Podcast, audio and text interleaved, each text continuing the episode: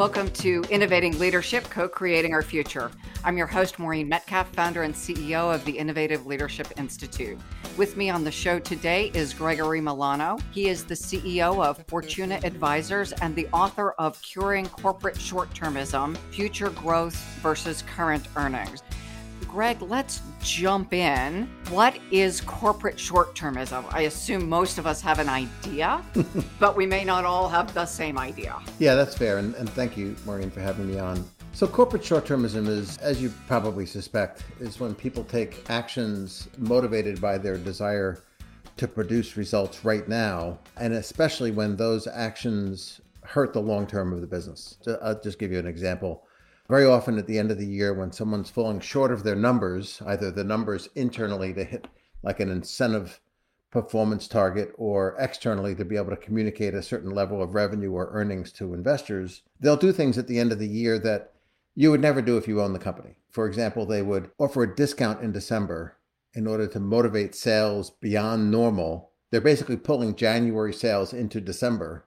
They're giving money away because if they just waited till January, they could get full price but they're trying to boost the current earnings. And of course, that then hurts next year's earnings. And so you wind up having to do the same thing again at the end of next year. And it creates this cycle where you're taking all these bad actions for the long term toward the end of a year, you know, that are really not good for the long term health of the business. I worked in corporate finance early in my career, and I remember having this conversation about selling our buildings and leasing them back so we could make our annual numbers. Yeah. That's a one time opportunity. yeah. Yeah. And it gets worse also. I mean, you know, this is a, an innovation centered discussion. And one of the other things people do at the end of the year is they'll cut R&D in order to meet their earnings numbers. What does that cost you for the long term? Cutting advertising, you know, all sorts of things that don't hurt now but hurt in the long term help you to meet the short term numbers. And it's really one of the reasons why uh, many companies are not nearly as successful as they could be because of those short term actions. These companies, though, are doing them because of the broader market and the pressures they're feeling. I assume they're reasonably well run to exceptionally well run. So they're not doing them because they're willy nilly, randomly trying to do stuff what's the antidote to help well run companies and leaders of finance or CEOs think through how to manage their earnings so that they don't need to do this? Before I answer that, let me just say that I believe the biggest causes of this are not external. They're not the investors' pressure and journalists' pressure. It's it's more internal. It's about having to to hit your budget and, and, that sort of thing, profit. But in order to get people to change, we need them to think and act more like long term committed owners. It's very hard to do, but it's easy to describe. you know, I, I, often, when I first meet a company, uh, if I'm talking to a, a CEO and six or eight direct reports, I'll say, you know, let's forget about the investors, forget about the external world. Imagine the company is not listed on the stock exchange. And imagine you all collectively own the company it's not like a buyout where you're going to own it for a few years and then sell it. You're planning to own this company for your kids, your grandkids. You're in this for the you know the long term. Think about the decisions you would make if that were the situation. And those are the very same decisions you should make as a public company. In the 1970s, literally 50 years ago, there was a study showing that when companies increase R&D spending, even though their earnings go down, the share price on average goes up. Okay. So why do people cut their R&D at the end of the year to try and meet an earnings number that's actually not even recognized by investors that way, right? You know, it's because of the internal pressures of trying to hit an earnings number. So what we want to do is we want to get people to think and act more like long-term committed owners. We want to take away the disincentives that people have created inside their their company and then try and migrate them. It's a change management process, migrate them toward thinking differently. But they often don't understand how the common processes they have inside the company are actually sort of fostering this short termism. And once they understand that, uh, if they buy into it, then they can make changes. And once you stop measuring people, for example, against their annual plan for their incentive bonus, it takes away a lot of the bad behaviors just in that one act. So there are tangible things you can do. We typically do measure executives, especially against projections that type of compensation came about because there was a perception that it drove the right behavior. So, if you remove that incentive, what do you replace it with? Or do you just trust that well intended people do the right thing for the company? No, we want to replace it with something that actually rewards the right behavior. Although, actually, you raise a good point. In many cases, it would be better not to have incentive compensation than to have very bad incentive compensation. We like to say that when you measure people against their plan, you're encouraging them to plan for 2% growth and achieve 3% rather than planning for 10% growth and achieving 8%. We want people to stretch. And then, if even if they fall a little bit short, they still did much better instead of sandbagging, that's the technical sort of finance term, putting forth a very low budget, low revenue, low profit in order to try and maximize whatever performance you produce, maximize what it's worth to you in terms of your bonus. That whole sandbagging process, we call it planning for mediocrity. You know, usually when you plan for mediocrity, you got a pretty good chance of ending up there. You hit the question of failure. Let's hit that first and then go into what do you think a good process would look like? And as the owner of a company, I'm curious what I might do differently. So after we talk about failure, talk to me like I'm your client. Okay. What I would want you to do is to not measure against your plans, but measure against last year. In order to do that, you need a complete enough measure that it captures everything. In your business or my business, profit is probably sufficient, but if you were running a manufacturing company, let's say, with lots of capital, we'd want a measure that recognized that. And we have a measure, I won't get into the details of it, but we call it residual cash earnings. And it's a measure of profit minus the cost of the capital you use in the business. So every time you invest capital, it basically raises the profit target. Instead of measuring against plan, we're measuring against that measure that includes that sort of cost of capital and so we can just say if it's better than last year, it's good. And if it's worse than last year, it's bad. Up is good, down is bad. That's what we often say to people. And once you have the ability to do that, the planning process becomes much more collaborative. If you're my boss, you know, and I historically have always sandbagged my plan, understated my expectations in order to drag my targets down to make them easier to hit. I'm going to conceal information from you. I'm not going to share with you some of my new ideas for innovations that I want to get credit for. And you uh, you know similarly have an incentive to try and get my target up higher because you know i'm sandbagging. And so the, it creates this contentious negotiation where there's concealing of information. How is that good? First of all now if we get to an environment where you know you're getting paid based on the performance of the company if it goes up it's good and if it goes down it's bad. I'm getting paid based on the performance of my business unit if it goes up it's good if it's down it's bad we're like sitting on the same side of the table now if I come to you and I say, I want to invest another $10 million in this innovation project or capital or advertising program, whatever, if I come to you and I say, I want to spend $10 million more, before I ever come to you, I will have thought through do I really believe I can earn an adequate return on that investment? And if I can, if I believe I can, then I'm going to argue for it. If I really don't believe I can, I'm never going to tell you the idea because why would I want to spend money on something that's going to reduce my pay? You may or may not approve it, but before you pass judgment on it, you're going to know that I've really internalized this and I believe in it myself. I'm putting my money where my mouth is. And knowing that, you're going to have a lot more confidence in what I tell you about the investment than in a situation where in planning processes, I'm incented to say the future's in doubt, everything's terrible, my profit target needs to be really low. When I come to you asking for capital, I have the opposite incentive. I'm going to have the rosiest forecast for that specific project because I want you to approve it. But again, once I'm exposed to the outcome in this way that I've described, just up is good, down is bad, I'm measured against last year, the onus is on me to convince myself. And that's how it encourages you to think like an owner. And what we found is that companies that think that way tend to grow faster because not only are they more unwilling to invest in bad things, they're more eager to invest in good things. They really differentiate a lot and they're, they're super excited to invest in things they really believe in. Varian medical systems had grown at 2.5% a year for the three or so years before they embraced our framework in 2017. And over the next few years, they grew at 11% a year. It just stimulates a lot more sort of innovative thinking, a lot more creativity, a lot more entrepreneurism. So you get more growth. And I think it's usually something that's received very well by the by the R&D department and by the marketing department, two companies that do a lot that has to do with the future value of the business. So I'm thinking of a client right now who falls probably more in the conventional space. Marketing goes with their marketing budget and says we need X dollars, but they're not necessarily proving their ROI. You've got revenue management, you've got technology, and each of them varying levels of sophistication. I don't believe that executive A other than the operations people who run the operations. And even those, I don't know that each department is measured against profit in the way you're talking about. So they're certainly all measured. It's not like they're floundering around and just do stuff. but I don't know that they come in and say, okay, CFO, here's my proposal. This is how much it's going to impact top line, bottom line, cost, capital, and here's the payback life of the investment kind of cost and revenue projections. Is that the discipline you would recommend? Yeah, I think that uh, most large companies that I work with, and, and many small and medium sized companies too, have a formal process for getting approval of new investments in the business. You know, for anybody with a sort of corporate finance background, that normally involves projecting revenue, cost, capital, calculating free cash flow, calculating net present values, those kinds of things. It tends to be more rigorous when it comes to traditional capital like equipment and machinery.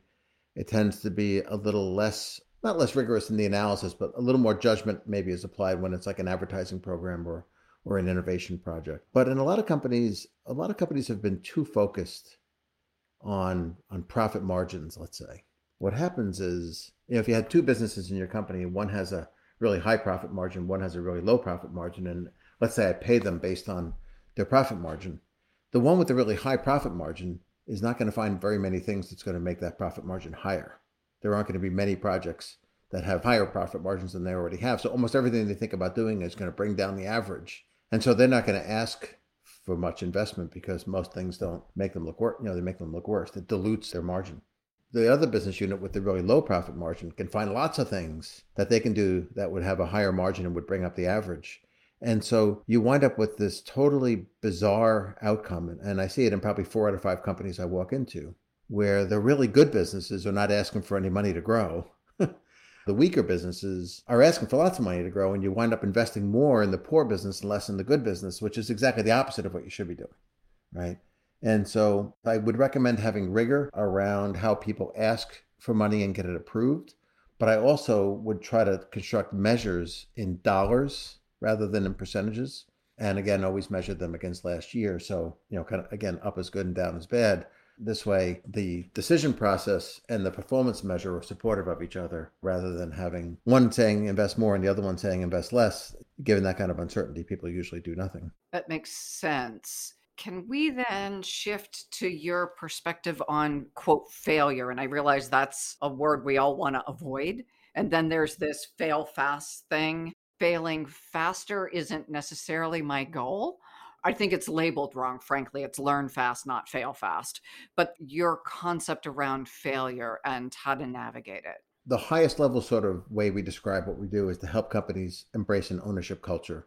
We have five traits, which I can get into, that kind of describe that ownership culture.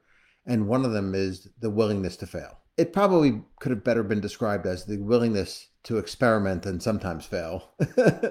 but it's the never wanting to be seen as a failure that causes people to be unwilling to try things that they're not 100% sure of. And so the willingness to fail is really about accepting the fact that, you know, if I'm going to do things that I've never done before, some of them are going to fail and, you know, learn from it. The two sort of biggest problems we see as far as willingness to experiment and, and try new things, this sort of fear of looking like a failure. So I don't want to try anything I'm not sure of. And the other is once I try something I'm not sure of and it looks like it's failing, I don't want to admit it because as long as I say, "Oh no, but it's it's going to turn around, everything's going to be good," you know, then I'm not a failure. And so the fail fast, I see it as, you know, a willingness to accept failure, really, and move on and say, I'm not going to keep pouring good money after bad. We tried this, it didn't work let's stop now and we'll focus focus somewhere else. That so both the starting of the innovation project that could fail is often especially in companies that are very very disciplined often that doesn't happen. And then once you do start the project and it's not going well there's a lack of willingness to admit that and move on which is also not good. And so you wind up with lots of money. We worked with one company in the life sciences space where you know almost 40% of the money that they spent was on projects that when we analyzed them, if you could do it all over again, you never would have funded them. You don't know that, right? Right, exactly. But they were continuing to fund them. 40% of the current funding was on projects, some of which maybe you wouldn't do them again. But at this point, that's sunk money, and it's still good to keep funding them now, you know, for the future. But you know, it was like 40%. So clearly there were some things in there that they were unwilling to admit failure on and, and move on. And, and I think that's a big number to be spending on on things that are never going to achieve you know, a, a, positive contribution to the value of the company, you know, over the full life cycle of the investment project. It was just a symptom of a company that's unwilling to move on and unwilling to admit this isn't working. Let's stop funding it and we'll pour more money into this other thing that is working to accelerate it. And you know, they just kind of peanut butter the money around. You know, they spread it across too many things and they don't really focus on the ones that are good. To build on that, this was years ago. I heard the term the great conspiracy. We don't want to admit that our project isn't working, so we declare it a success and then just don't report the stuff that makes us look bad. So, to your point, the openness to experimentation would be my word. Good scientists experiment. I worked with a researcher at one point who said a successful experiment is also proving I'm wrong because then I stop investing in the wrong thing as quickly as possible. But some of those wrong things, you know, if I've got a bucket of 10, if I hit it, I've hit the lotto. And if I fail, I've lost $2 and in this case it was about curing a significant disease so you invest a certain amount and it's just built into the investment equation but her point was i think the distinction here proving i'm wrong is as important of an outcome of an experiment as proving i'm right it's not failure it's success so i realize it's just semantics for those of us who are not used to being wrong and failing, it's important semantics. Yeah. I, although I think a lot of the reason for the fear of failure is company culture. There are companies I've worked with where when something goes wrong, the discussion, uh, really to refer back to something you said before, the discussion is immediately about what, well, what did we learn from this? What do we know not to do this way next time? Uh, what did we learn that'll affect the way we approve things in the future or the types of things we'll approve? You know, that's the discussion. In other companies, you know, people get their head handed to them if something goes wrong. And so the first thing they learn is, well, don't do that again. and this rut of, of only wanting to propose things that they're nearly 100% sure are going to work out because they don't want to fail. It goes back to the conversation before about, you know, missing your plan. Why would you ever want to put anything in your plan that you're not 100% sure is going to is to work out? You're just taking money away from yourself. Uh, I used to do a lot of work in the energy industry one of the very successful and very innovative companies back about 15 years ago, they were a client of mine, Transocean, the offshore drilling company.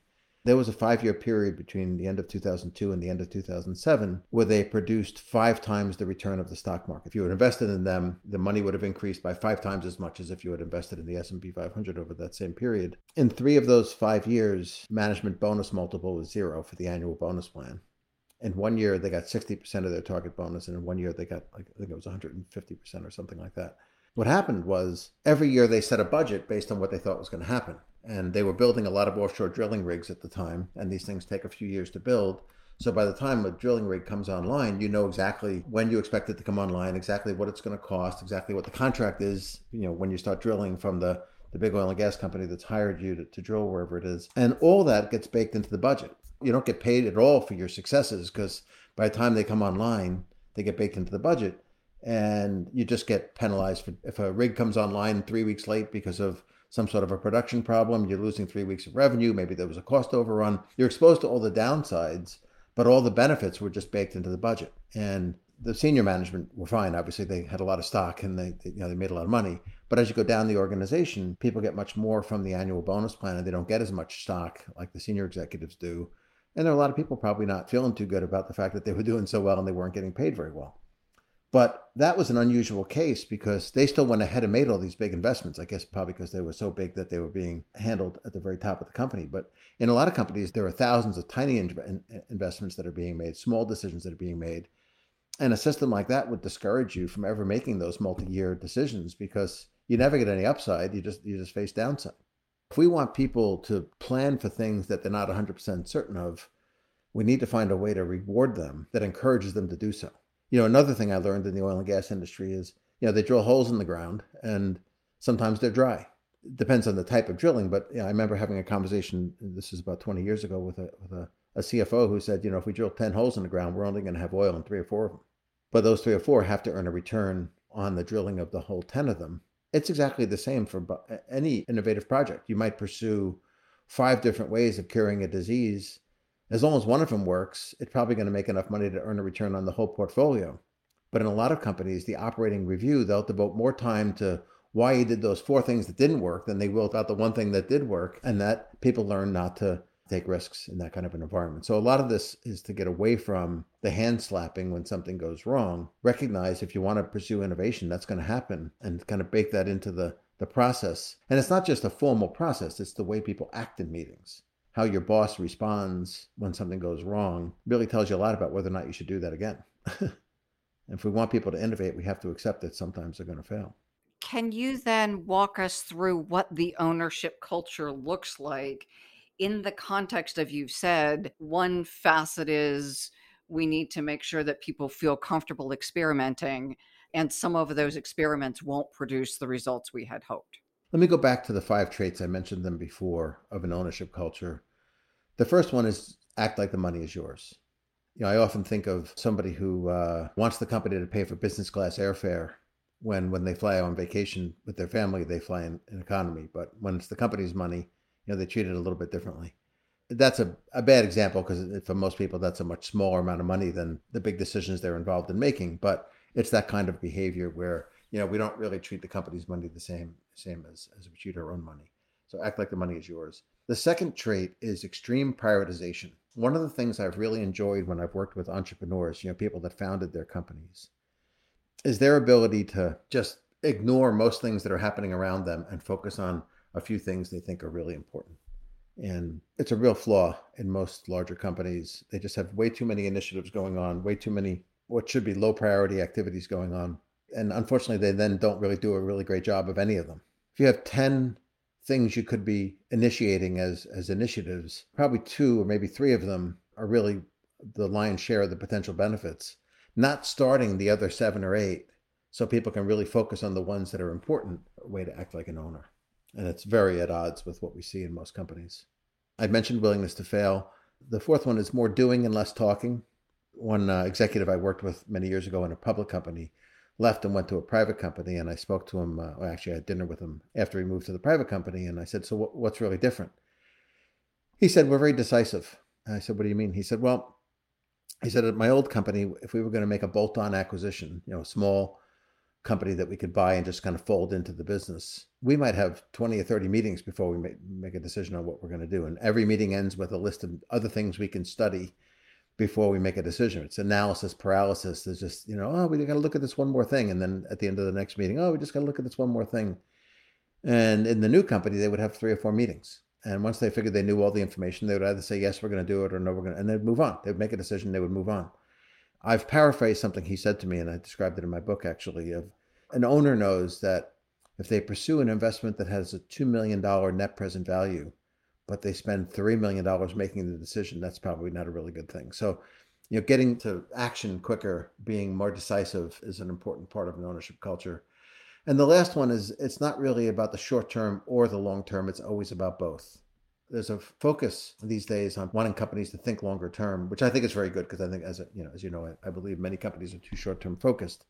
But the other extreme isn't much better. I've worked with companies that are only focused on the long term and they never seem to produce any results. They always just have explanations as to why it's coming. Don't worry about it. The entrepreneurs that I've worked with, they try to drive current performance as hard as anybody. They want to achieve as much success as they possibly can this quarter, this year, but they would never get there by cutting an R&D budget or cutting an advertising budget or trying to pull January sales into December. They wouldn't play those. Why would they play those games? It's their money. They're driven but it doesn't stop them from making the big investments in the future that they need to to get to where they want to go. I think Amazon is a really great example of this. By the way, our performance measure tracks Amazon's share price almost perfectly for the last like 10 or 15 years. When when they weren't producing any accounting profits, our measure was positive. We treat R&D as an investment, not as an expense. And so we actually we've tracked Amazon within 10% of their share price over the last you know over, the, over most of the time over the last 10 years let's talk about Amazon as an example of the things you talk about. Can you tell us some specifics about Amazon and what they do that you think is exceptional? Well, I don't think that they are as driven by things like quarterly earnings as most companies are, and yet they're very driven. They start with the customer. Everything starts with trying to make the customer experience better. And they're very, very close to their customer not only listening to the customer, but also designing things the customer doesn't even know they want. I mean, who knew we wanted Prime? and now almost everybody has it. And so they're very, very focused on the customer. And then they find ways to deliver that and they find ways to make money doing it. and they're resourceful. You know, they needed to build basically data centers to be able to do what they were doing in you know in books originally and then they realized wow once we're building data centers maybe we can sell space on these computers that aren't being used all the time and you know aws was born to basically take what they had to do for themselves and you know so i think they've been very focused very willing to experiment not everything they do works then they move on they try something else they're just constantly probing certainly they have probably a, a higher focus on the future a stronger focus on the future than most companies you run into. And they're also very driven to deliver results today. So, I mean, I think they really are a good example of this. I wish I could have been there when they were 10 or 20 people and getting started just to see what the dynamic was like back then and what they really thought. It's one thing to talk now about what it was like back then, but it would have been great to be a fly on the wall back then and just see how they how they set it all up, how the thinking really happened before they had all the resources they have now. It is interesting that the phrase we use is telescoping in and out. Mm. I too would have loved to be there. I would have loved to be at Apple when they started because they're another innovator and Google is similar in that they are ahead of the market, creating the market. Unlike traditional consumer companies who would do focus groups and your customers would say, Hey, this is the thing I need they create the thing that we don't know we need. Mm-hmm. Now, maybe they had focus groups who thought of the iPod and the iPhone, but for most of us, I had no idea that I could put all my music from that stack of DVDs in a tiny little box and then it would go on my phone. Mm-hmm. It was the company being ahead of what we thought, and presumably there were some failures along the way. Apple certainly had some failures along the way. I love looking at the Macintosh effort when they pulled people away from the main business to go work on designing the Mac. And there are lots of examples like that. You know, Lockheed had it, Skunk Works, and there's a book called Bionomics, which is a really interesting book. It goes back and forth between talking about biology in one chapter and then the next chapter is related, but about economics, and they go back and forth. I forget the real details, but there was some sort of a small living creature that lived in a lake and when it would mutate, the mutations wouldn't take hold because there was this big population of unmutated activities and it would get kind of run out of town, so to speak. But then every once in a while, the lake would overflow and there'd be a little tiny pond next to it. And that little tiny pond, if there was a mutation, it could take over. And once that mutated and improved version of this life form took over the tiny pond, the next time the sort of water rose and that went back into the main pond, it now had enough momentum to take over the main, you know, the main lake. And it's the same sort of thing inside of companies. You know, if you try to innovate out in the open, everybody takes on the that's not the way we do things around here kind of approach. And the idea kind of gets squashed. But if you break it off separate, like the Macintosh effort, and you pursue it with a group of people that are only focused on the innovation, and then once the innovation takes hold, it then goes to production, comes back into the main organization. I think sometimes through that kind of an organizational structuring, you can give the innovation a lot greater chance of success than if everything happens within the throes of the main process of the company. It, it, gets the momentum it needs before it's sort of let out in the wild. There's some interesting research and also successes that talk very much about if I've got the job of run the business, it's hard to also innovate the business in the same business unit. Yeah. Because run the business always takes precedent. We've got a customer issue, we've got a whatever it is, that sucks up all the available resources. So the innovation team in some ways must be separate, maybe not in a skunkworks building or something, but the the duties segregated. I want to say it was an interview with someone from Volvo. They were collaborating with IBM and basically what they did is said these entrepreneurs are creating all kinds of stuff. Whatever it is we need somebody's out there doing it. Mm-hmm. so let's find out who's doing it and then look at do we invest in them? Do we buy them? Do we joint venture with them? Incubate them and then look at how do we fold them in either across our enterprise or share that investment and fold them into the industry or competing industries, whatever that innovation is, but really then creating a community of large business, small business, understanding that often your small business is your incubator. That makes a lot of sense. Like captive venture capital inside of a company sometimes it kind of works that way for sure. Yeah, I think the problem in some companies I work with is the company has gone through some kind of a turnaround. Things had run amok. New management came in. to fix the problem. And very often they do a great job. They meaningfully improve profit margins, returns on capital. They eliminate unnecessary cost and waste, and they get institute a lot more discipline. And some of these companies have been great stocks during the period that they've gone through this transformation. If it's a public company, and you know, if it's a private company, similar, even though you can't read the stock price. There's a point though where you can't squeeze any more juice out of the orange. You need more oranges. And very often that whole process of instilling that discipline, instilling that real yearning for eliminating everything wasteful, you know, the black belt, Six Sigma, to an extreme, actually often leads to a stifling of innovation. The companies that need to start innovating again, you know, otherwise the sort of share price is going to stall, the growth will stall. They may still be a great company, but they're not going to be a great investment it's a challenge. And I think actually to go back to what we were just saying, I think that's actually the time when you really need to separate it the most because those are the kinds of organizations where, you know, anything that's not delivering now, they, they want to eliminate, they want to get rid of. And I really do think that there's a real opportunity in, in innovation and a growth mindset in those companies to really take hold. But unfortunately, sometimes it requires a change of management. Sometimes the person that was expert at turning the place around is probably not the same person that's going to be expert at leading an innovation mindset and more of an innovative culture. Maybe at that point they need a change of people, but I see it a lot because there's been so much focus on profit margins in companies that you know they've been through these massive cost cutting and, and other kinds of exercises, and it's it's tough.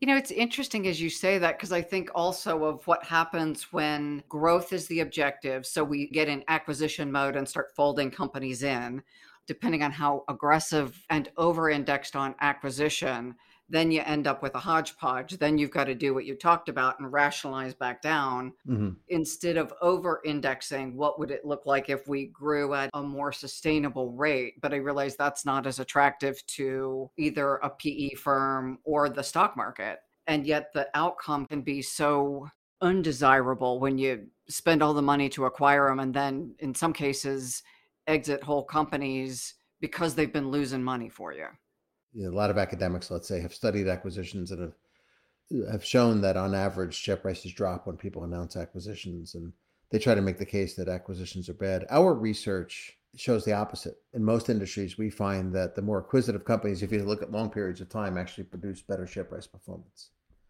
One of the examples that I think is really interesting, we published a research report a few years back called Improving the Health of Healthcare Companies, which is the best name of a report I've ever come up with. And in it, we studied a lot of things, but two things I just want to mention. We studied what we call the reinvestment rate. How much of the sort of cash earnings that you generate are you investing back into the business? And we looked specifically at the R&D reinvestment rate and the acquisition reinvestment rate. And when we looked at pharmaceuticals in particular, not the whole, we looked at the whole healthcare space, but then we looked at different industries within the sector. And when you look specifically at pharmaceutical companies, you found a negative relationship between their R&D reinvestment rate and share price performance. And this was over a long period of time with many rolling three-year periods being included in the study. So bull markets, bear markets, all sorts of different parts of the cycle. And companies investing more in R&D had worse share price performance than the companies investing less in R&D as a reinvestment rate. And it was the exact opposite for acquisitions acquisitions were hugely positive relationship. The way we interpreted it, and we sort of described a little bit in the article, which was published in the Journal of Applied Corporate Finance, the large pharma companies are not as great at innovating internally.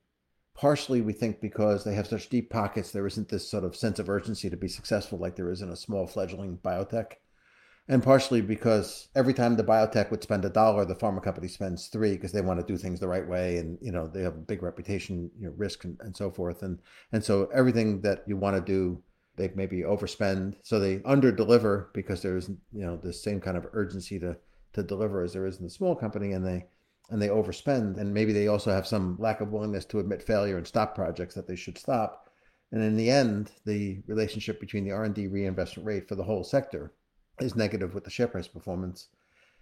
Acquisitions, on the other hand, very interesting because they have these massive distribution networks that will take, you know, let's say a drug that some small biotech has come up with that they then acquire, and they can take it globally in no time at all compared to if the small biotech tried to do it on their own.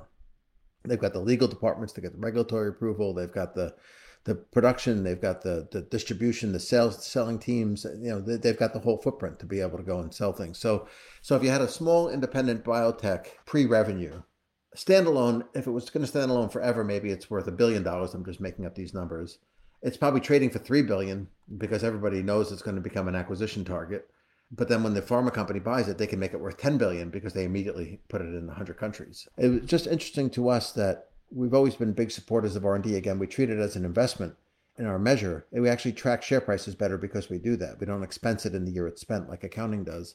But in this particular case, for the large pharma companies, they're actually better off buying than making. They're better off letting the small company do the early innovation and then buying them, you know, right before the drug's gonna gonna make it through the, the third phase of FDA testing and then commercializing it themselves. That's what they're really good at, the commercializing. Their distribution networks are, are where the value is.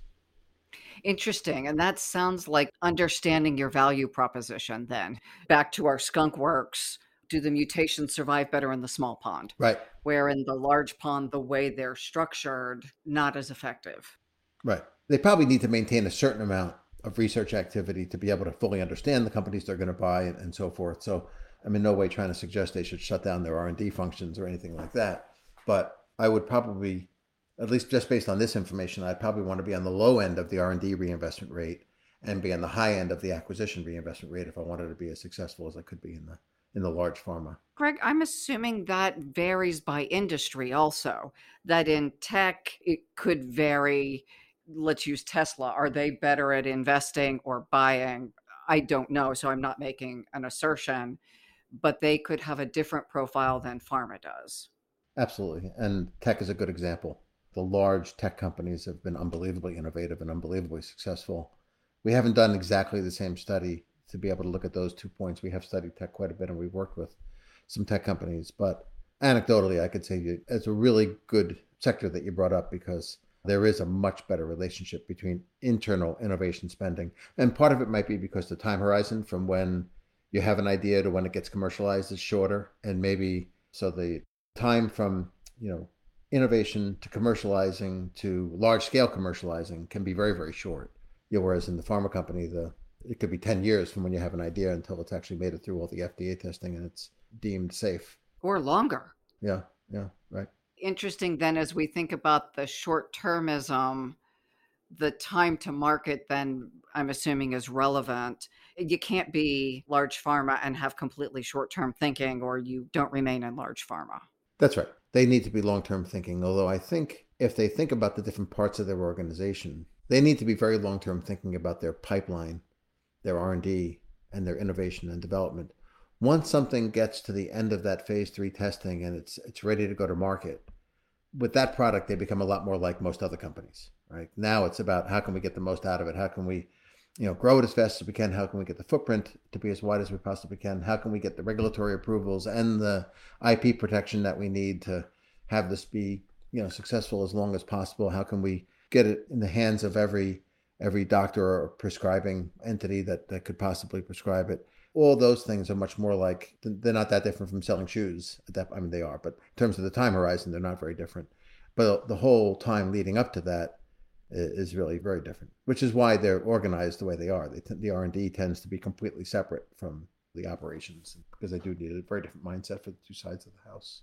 Well, and they have the added challenge of the duration before something comes off patent, and having to deal with the moment they do come off patent, and often profit on something really collapses at that point because of generic competition and, and so forth it actually gives us a little bit of a challenge in terms of continuous improvement measuring uh, at that point. What we need to do is to have a means of in that year that it comes off patent, you know, being able to kind of insulate the cause of that one product going off patent from the continuous improvement we're measuring in the rest of the organization so that you know people don't get whacked in that one year for something we knew was going to happen that they didn't do anything wrong it's just a normal course of events as you say that and as we're using pharma specifically as our example if you look at revenue year over year, when a big drug like say a Cialis comes off patent, the revenue is going to could potentially, and I assume does, drop precipitously.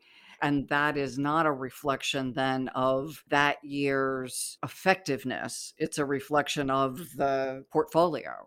Right. And the share price doesn't fall off a cliff at that point because they knew it was coming, right? The multiple went, got lower and lower as you got closer to the cliff, the earnings multiple. And then when the earnings drops, the multiple goes back up to a normal level. It's an interesting conversation with like investor relations people. They say, well, how am I to, how am I to fill in the earnings? Uh, you're not, you know, it becomes a bigger problem for companies that have not been successful with innovation. We did a study for a large biotech company some years ago and we studied all the large biotech companies. These are established companies with you know good strong earnings. They're not as big as the pharma companies, but for all intents and purposes, they're a lot like them. Genentech was still a separate company, and when we looked at the valuation of the companies, we separated out the value of all the existing product from the value of the pipeline. Did some math to kind of estimate that, and then we looked at the value of the pipeline in relation to the amount of money they had spent over the last, I think, eight years on R and D.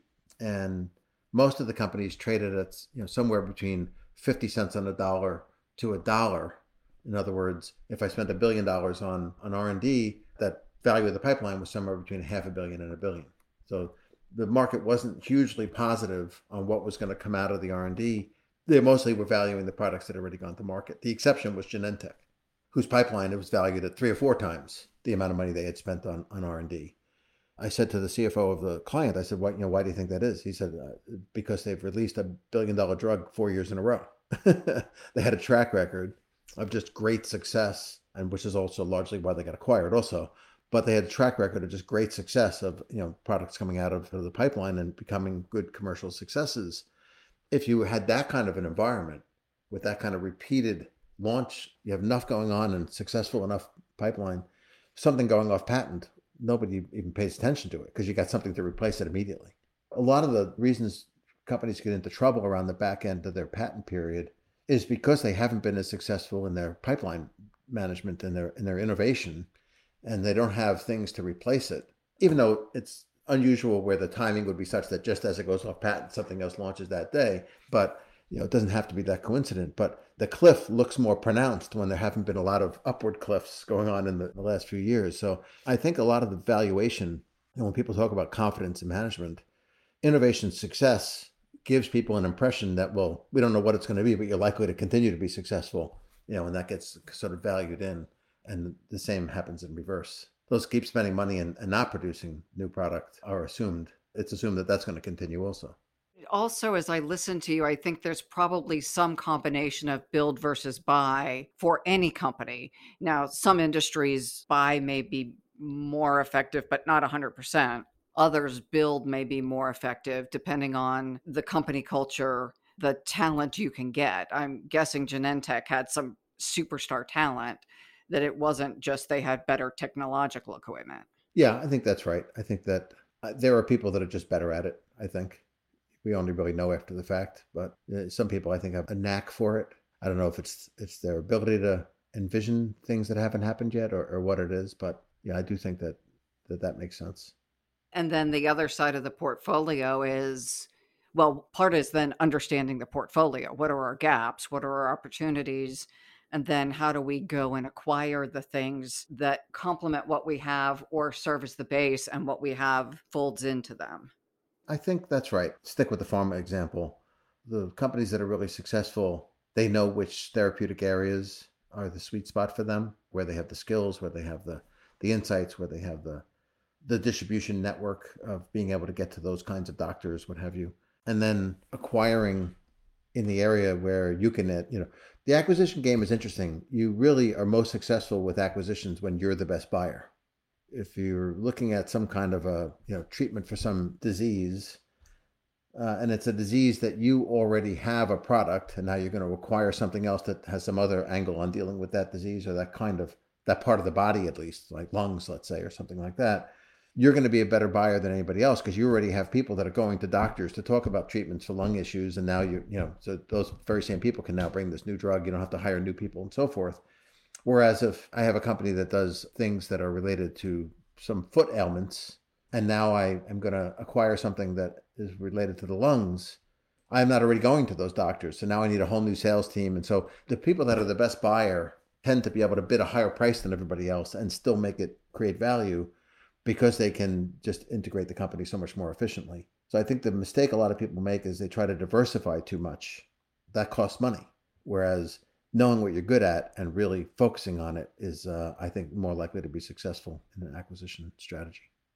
I am far from an M&A expert, but I do watch folks and one of our team members is an M&A expert. So we talk about rolling up people in a sector, which is what it sounds like you're doing. So all value restaurant chains, packaging value restaurant chains rather than having a Ruth's Chris and a Sonic. Not much synergy other than they feed people, mm-hmm. at least to my not very sophisticated sense. There's not much overlap. So you would want to, in this case, roll up a bunch of fast versus fast casual dining and then mm-hmm.